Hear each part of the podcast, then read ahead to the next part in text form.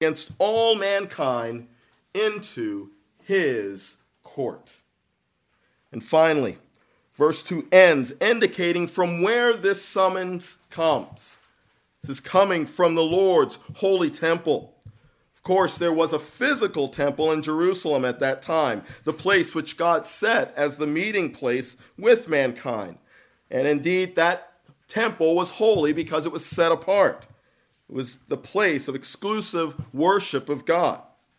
This is the place where the original copy of his holy law was kept, and the Holy of Holies was located, where atonement for sin was made by the high priest on behalf of the people.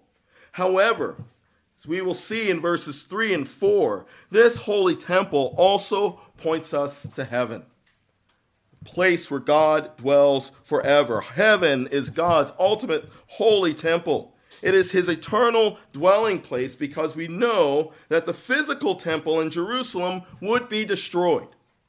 But no human hand can touch or affect God's true holy temple in heaven.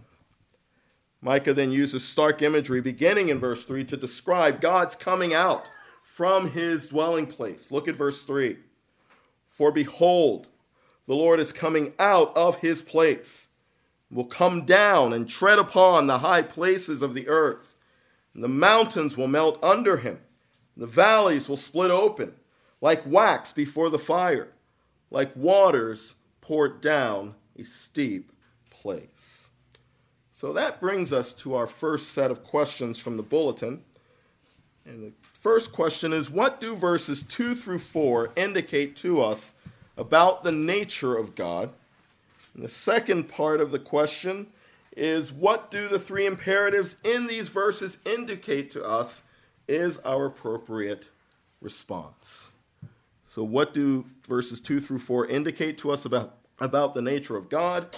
And what do the three imperatives in these verses indicate to us is our appropriate response?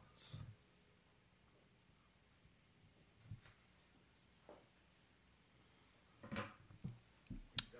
Keith. God demands justice, demands um, that justice be done. Okay.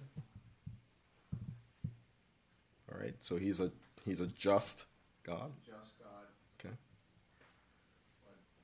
but um, he has to address situ- the situation, what's going on.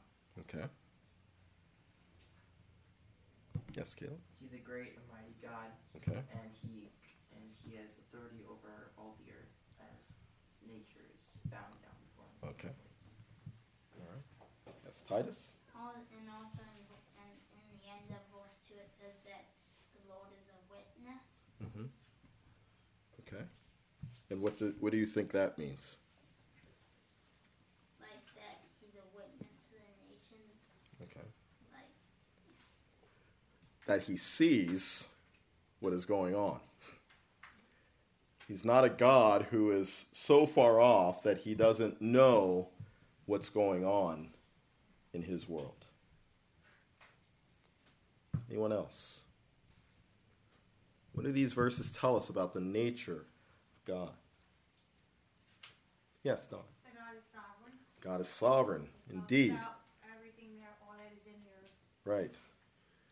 He rules over all. He comes and he says, Here, peoples, all of you.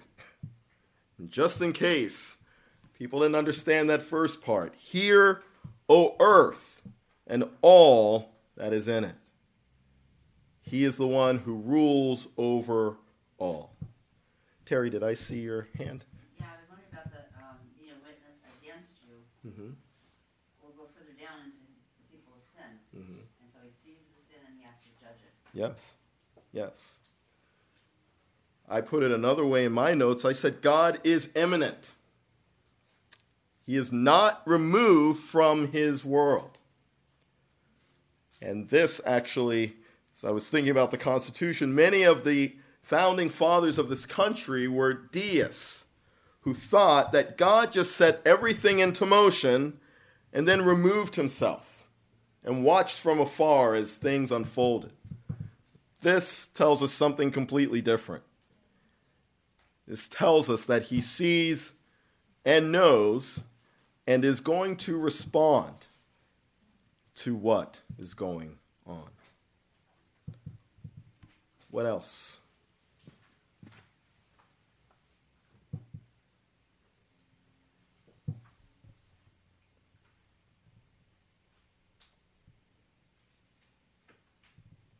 Anything else? Yes, Pastor Dennis. He is immense. He is Yes. awesome Yes. to describe as um, treading upon the high places of the earth. It's, Think of the Himalayas and all the different mountain ranges, and he's this massive, Mhm. just stepping Yeah. on like on the little pedals. Yeah. Yeah. Pedals. He is all powerful. He is exalted above all things. He's transcendent. He is holy, set apart. As we think about that phrase in verse 4 of treading on the high places of the earth, we think first about the mountains. Think of, of high mountains. Think of the highest mountain that you can think of. And this verse is telling us that he treads upon them, he walks upon them. But high places could also have additional meanings as well. High places were seen as places of safety. They're seen as, as places where you would build cities. Jerusalem, located on the top of a mountain. And so some might think that if they are in these high places, somehow they're safe from even God. But here we're being told that is not the case. And the high places were also locations for pagan worship. And we will see that further developed as we go through our study tonight. But as the people worship these false gods in these high places, what does God do to those high places? He tramples on them, He treads on them. I also have here that God is personal. He has emotions. He's taken offense at what he is witnessing in these kingdoms. It says, Let the Lord God be a witness against you. He has the right to be offended at his creation violating his holy law. Let's go to the second part of our question. What do the three imperatives in these verses, and there are three, what do they indicate to us is our appropriate response? First, let's talk about what are those what are the three imperatives that we see in these verses. We already talked about the one in verse 2 at the beginning of our of our passage, which is here. There are two other imperatives in verses 2 through 4.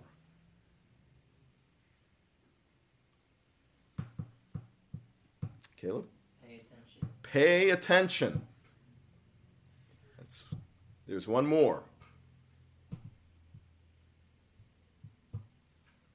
Might not be as obvious, but for behold.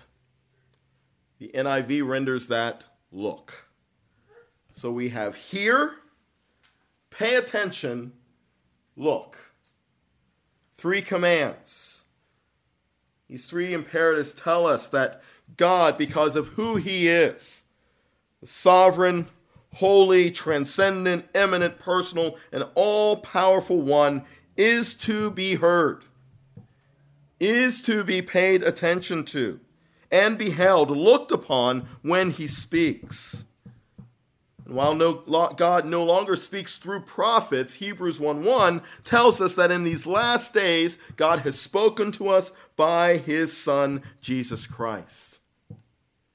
And just as then, still today, the proof of whether one has truly listened, truly understood, and truly beheld God's word is the appropriate response of obedience. Consider how many times throughout Scripture we read that true listening, true hearing is seen in obedience, in living out the Word of God in our everyday lives.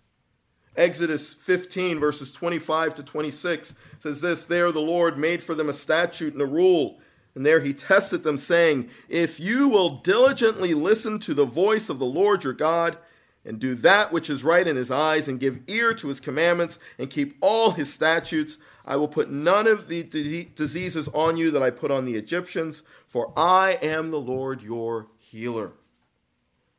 Read in Deuteronomy 13, 4, You shall walk after the Lord your God and fear him, and keep his commands, and obey his voice, and you shall serve him and hold fast to him. Jesus, in his earthly ministry, says this at the end of the Sermon on the Mount, Matthew 7, 24 through 27. Everyone then who hears these words of mine and does them will be like a wise man who built his house on the rock. And the rain fell, and the floods came, and the winds blew and beat on that house. But it did not fall because it had been founded on the rock. And everyone who hears these words of mine and does not do them will be like a foolish man who built his house on the sand. And the rain fell, and the floods came, and the winds blew and beat against that house, and it fell, and great was the fall of it. And finally, in James 1 22 to 25, we read, But be doers of the word, and not hearers only, deceiving yourselves. For if anyone is a hearer of the word and not a doer, he is like a man who looks intently at his natural face in a mirror. For he looks at himself and goes away and at once forgets what he was like. But the one who looks into the perfect law, the law of liberty, and perseveres, being no hearer who forgets, but a doer who acts, he will be blessed in his doing. And so we see that we much, must go much deeper if we are to truly hear, if we are to truly pay attention, and truly behold God's word. As God summons the people of the earth, the imagery used in the description of his coming may sound familiar, and this brings us to our next question. How does God's coming in verses 3 and 4 differ from other Old Testament events or scenes which describe God's coming? You see God's coming described in verses 3 and 4, and it, it there's similar imagery to some other events that we read of, particularly in the Old Testament. But how does this coming differ from those other events or scenes? Caleb. What I thought of was Psalm 46.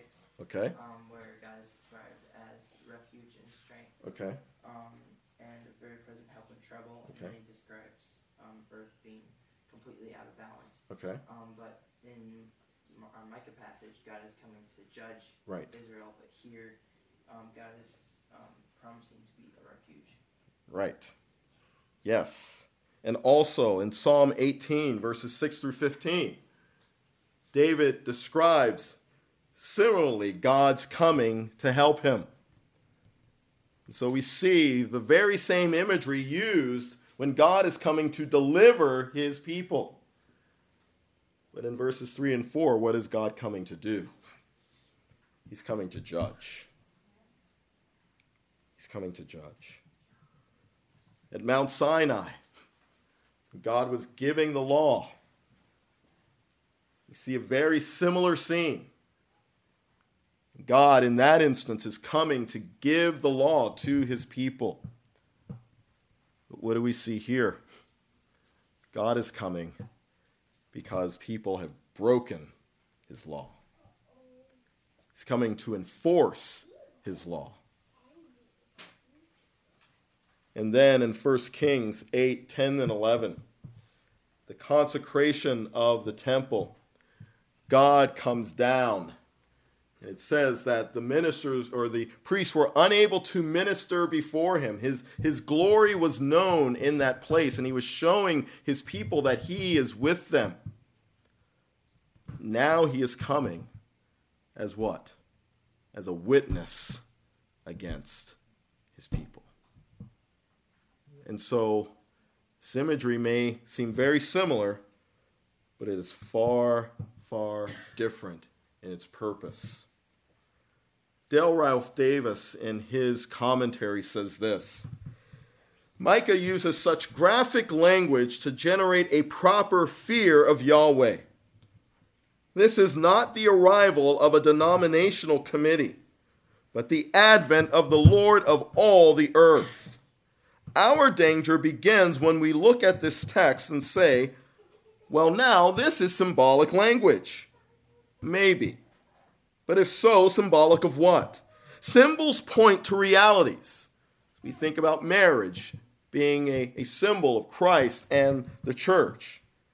biblical writer often uses symbolic or hyperbolic language because normal description is utterly inadequate for impressing the truth upon the readers and the hearers. Call verses 3 through 4 theophanic if it makes you feel better. But understand that by these verses, Micah doesn't want you to feel better, but to tremble. When we consider that the one who created the universe is personally taking time and stepping into time to deal with sin, it should cause us to tremble. And so perhaps, as the first hearer of Micah's prophecy, living in either the northern or the southern kingdoms, might hear these words. They might hear the summons of all of the peoples of the earth. They might hear the summons of, of everyone on earth being called they might say to themselves, well, of course, God is summoning the people of the earth for judgment because the people of the earth are Gentiles. They're heathens without the word of God. They deserve God's judgment. We're the people of promise, and God is always with us. And while Scripture doesn't record anyone saying these actual words, we can see evidence of this thinking all throughout the Old Testament. As Israel in Deuteronomy 1 34 to 46 were told when, when they were told not to go up and fight after they disobeyed the command of God to go in. They presumptuously went up to fight the Amor- Amorites and were defeated. Think about the scene in 1 Samuel 4 where they're facing the Philistines, and this is during the time of the priesthood of Eli. And what do the people do as they're about to go into battle, even though they have apostatized? Eli and his sons have taken them in a completely wrong direction. They go and get the ark of the Lord. And they bring the ark of the Lord in, and there's a great shout because they believe that just having the ark of God with them will bring victory. But what happens? They suffer massive defeat. And as we continue reading the words of verse 5 regarding the summons, we are perhaps, and perhaps even the first hearers were shocked at what they heard. Verse 5 All this is for the transgression of Jacob and for the sins of the house of Israel. What is the transgression of Jacob? Is it not Samaria? And what is the high place of Judah? Is it not Jerusalem? Come to the question, but to save time, because I do want to spend more, some more time uh, further on. God's coming isn't just to judge those people, those heathens. First two words of verse 5 tell us why God is coming. All this, all of the summoning of the earth, all of the stark imagery that shows God coming in destructive power and authority, all of what we have just read, all of this is because of the transgression of Jacob. Some might say, okay, well, the northern kingdom and the southern kingdom, at that time, the northern kingdom is feeling the threats of Assyria. And so perhaps Judah thought, well, we, We're safe. We're, we're, we have Jerusalem. They, they were worshiping falsely anyway. What do we read in the second line? And for the sins of the house of Israel. That's all of them. Northern and southern kingdom. And just to emphasize the point, what is the transgression of Jacob? Is it not Samaria? Samaria is the capital of the northern kingdom. And what is the high place of Judah? Is it not Jerusalem? Jerusalem is the capital of the southern kingdom. God is saying through the prophet Micah, You all are guilty. You all are guilty. And as we look at these words that are used in these verses, we first see transgression, which actually means rebellion. All of this is for the rebellion of Jacob, the crossing of the line of God's law, the sins of the house of Israel, the continual missing of the mark of God's requirements spelled out in his law. Another rendering of that question, what is the transgression of Jacob, could also be, what is the cause of Jacob's sin? Is it not Samaria? Is it not that capital city where, where corrupt kings and kings who have not followed the way of the Lord have reigned? And what is the high place of Judah? Jerusalem was on a high place, but the high places, as we said before, were places of pagan worship. Is it not Jerusalem? So, in this first part of the passage, Micah proclaims God's summons of all the people of the earth, his right as the creator and the sovereign one. We see here declared God's coming in power, requiring the attention of all people, and pronounces God's indictment or his formal charge for the sins of those who he has entered into covenant with. Cause their rebellion against his law. And in the second part of the passage, we see that God promise what God promises will happen to those who have broken his law as we see God's righteous response. Look at verses 6 and 7. Therefore, I will make Samaria a heap in the open country, a place for planting vineyards. And I will pour down her stones into the valley and uncover her foundations. All her carved images shall be beaten to pieces. All her wages shall be burned with fire, and all her idols I will lay waste. For from the fee of a prostitute she gathered them, and to the fee of a prostitute they shall return. The word therefore, which begins verse 6, is the hinge between God's sovereign, sum, sovereign summons and God's righteous response.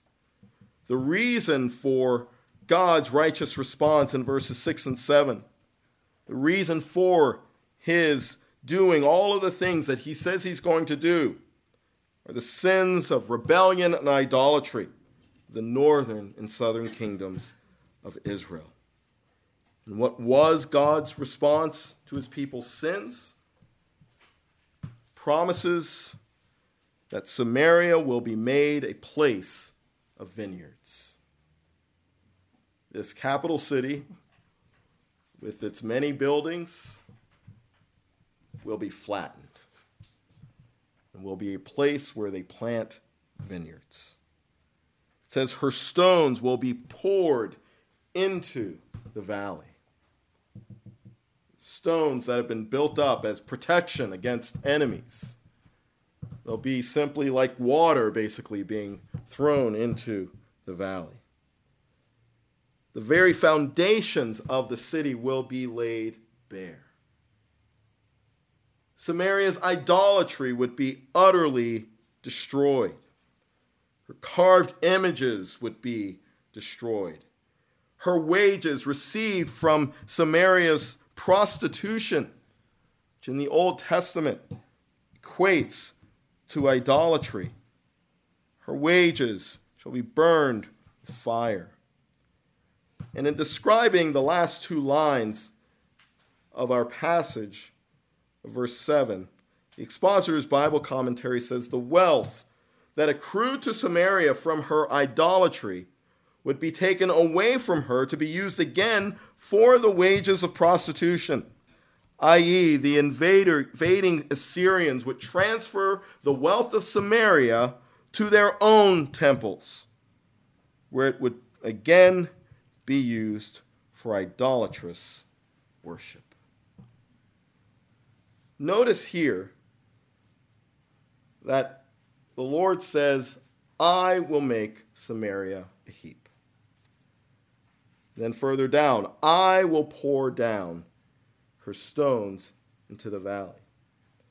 And then in verse 7, I will lay waste. Now, history tells us that in 722 BC, the Assyrians came in and destroyed the northern kingdom. And so historians would simply say here is one conquering power taking over another country. They're coming in and they're taking more land and they can we can simply look at it from a historical perspective. But from what we read here, who is doing it? God. God is the one directing history. God is the one who uses Assyria to bring judgment on the northern kingdom. And we shouldn't be surprised. God used Israel to bring judgment on the Canaanites. He uses human means to accomplish his purpose. And so imagine hearing this. Imagine you're in the southern kingdom. You hear of Assyria coming in and destroying Samaria, having heard the words of Micah.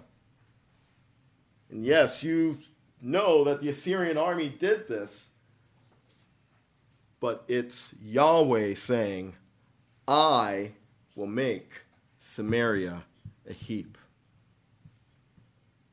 I will pour down her stones into the valley. I will lay waste.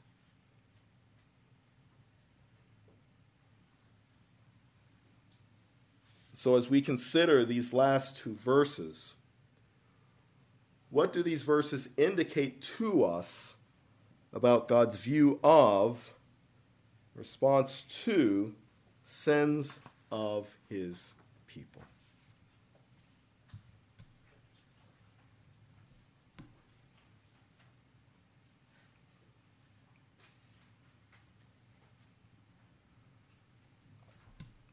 Terry. He hates the sin and takes action. Yes. Takes it seriously. Yes, all mankind is guilty before him. But in this instance, he stepped into history.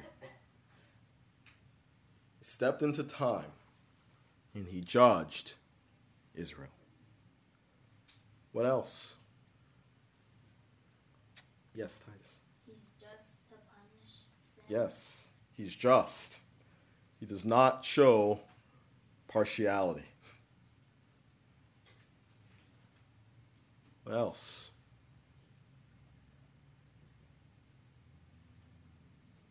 Caleb?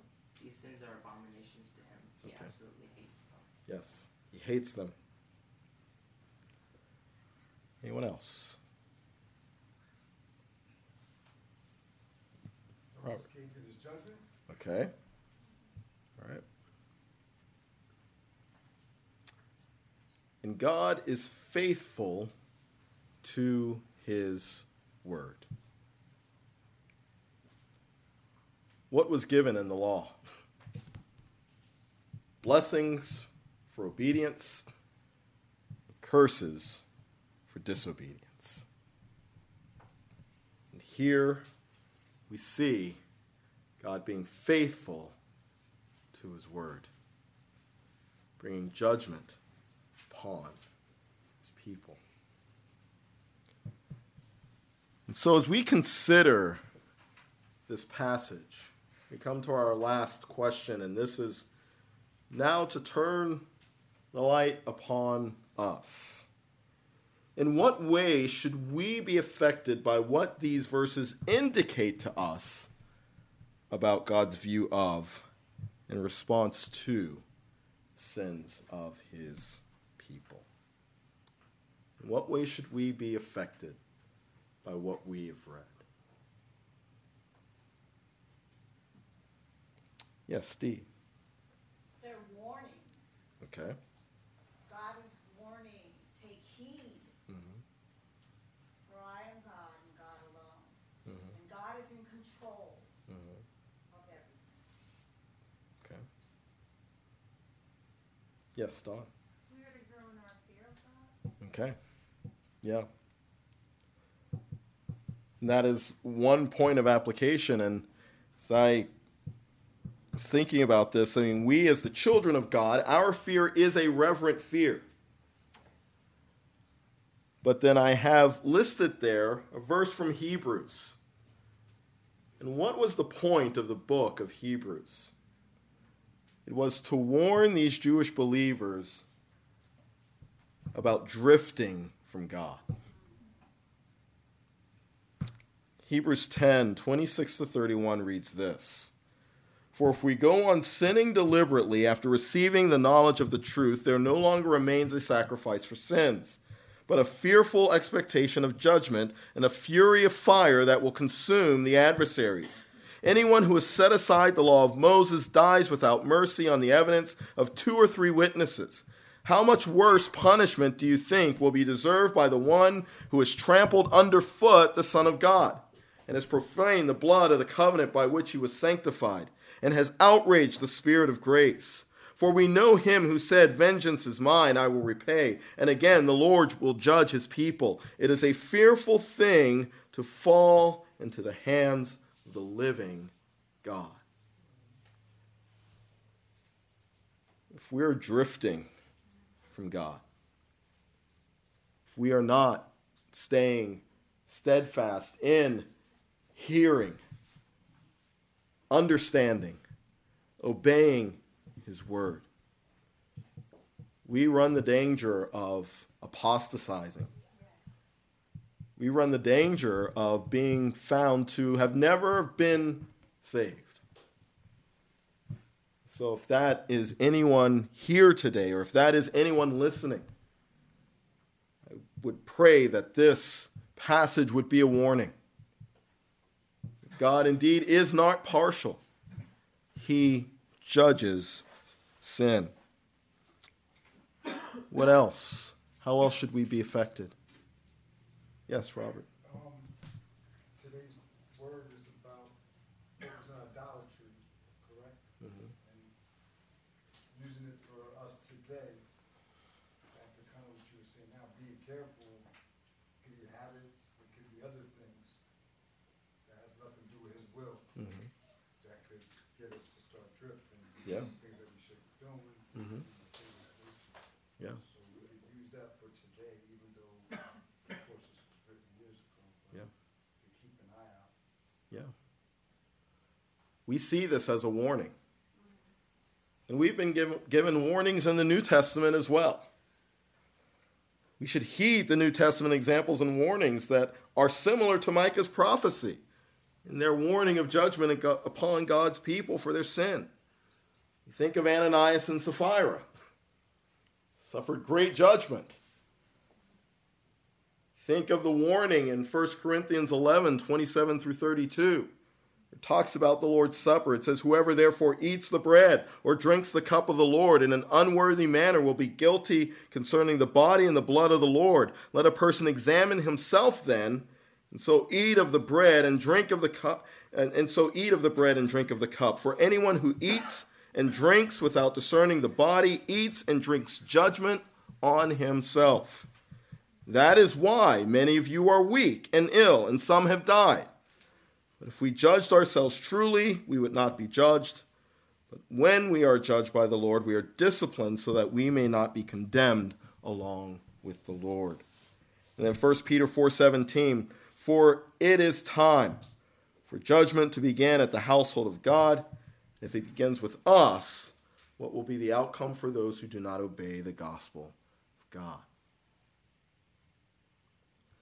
We should receive God's word with its sharp edges and all. We should not shy away from passages like this. Yes, Micah is full of great promises, and we'll get to them, but oftentimes people will skip all of this stuff and go right to the good stuff. We can't do that. Nor can we, as those who seek to be declarers of the gospel, we can't shy away from declaring the sharp edges of God's word. Imagine you are Micah declaring this. Imagine the looks that you received. Imagine maybe even the scorn that you received. What are you talking about? We're experiencing prosperity. We're fine. It, there's peace. There's, there's nothing to worry about. And yet, he kept true to God. His declaration of God's word. We should not be seekers of a new revelation from God. We should seek to heed and obey the revelation that He has already given to us. We don't need anything new from God. He has given us all that we need in His Word. And as we contemplate what we have seen in this passage, as we contemplate God's summons, as we contemplate His coming, as we contemplate the reason for His coming, should make us all the more thankful for the gospel, all the more thankful for Christ. Because all of us outside of Christ stand guilty before God. We stand deserving of his judgment. But because Christ came and atone for our sin, we can know that he received the judgment and the penalty for sin that we so rightly deserve. And yet, we should read this passage and we should tremble. we should tremble. Because we see how powerful our God is. And we see this passage, and we should be moved once again to declare the gospel, to declare that there is a refuge from the wrath of God, that there is a place to be shielded and covered from the wrath of God, which is to come. And so, as we end our time, are there any final comments or questions about tonight's passage? Yes, Steve. I think, uh, to put it all in a nutshell is, don't abandon God. Do not abandon him. Mm. I think of it as, you know how that really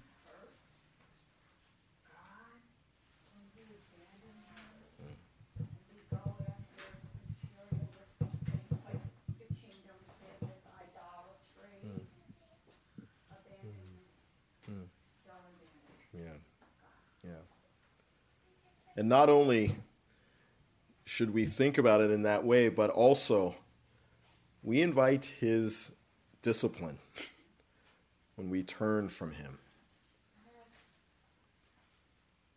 We build an interruption between fellowship with him when we start to go after other other things. And our desire is to be that we would be seeking him and following him and being conformed to the likeness of Christ. That's what our that's what our aim is to be, even as we heard this this past Sunday. Anyone else? All right, well, let us pray. Our God and Father, you are the creator of all things. You are all powerful, and you have declared the beginning from the end. Your word is eternal. You are faithful to your word, which di- displays for us your character and your nature.